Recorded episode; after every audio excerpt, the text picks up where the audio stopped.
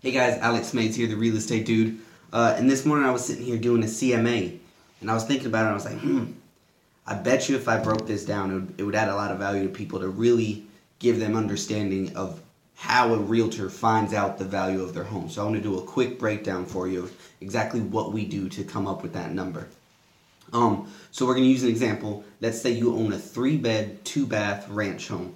What we do is we find other three bed, two bath ranch homes that have closed in the past year in a similar location and with similar finishes. Then once we get three to five of those properties, we get even deeper and we compare it down to does yours have a jacuzzi tub? Does that one have a deck? What kind of heat type? We actually compare the properties and add value based on the finishes and based on some of the amenities you have in your home. So then we come up with a ballpark range. So if you have a realtor come over to your house and say, hey, here's the range I come up with, that's what they've done. They found three to five properties that have closed in the last year that are similar to yours, and then they break it down based on um, the, the finishes and amenities. Then we're not even done because the most important part of this process is I'm not the one that determines the price, you're not the one that determines the price, it's the market that determines the price. So now we strategize and where do we put it inside this range and we pay attention to the market.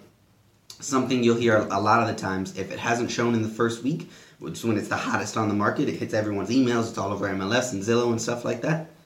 If it hasn't shown one time, it's probably overpriced and we need to do something about it. And that's a most case scenario, but do something about it.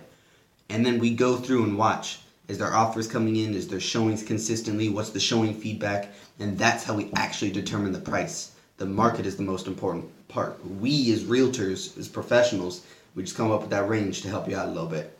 So, if you ever have a realtor come over and say, I'm to do a CMA for you, that's the process. I hope that adds a little bit of value to your life. I hope if you're selling your house, it happens quickly.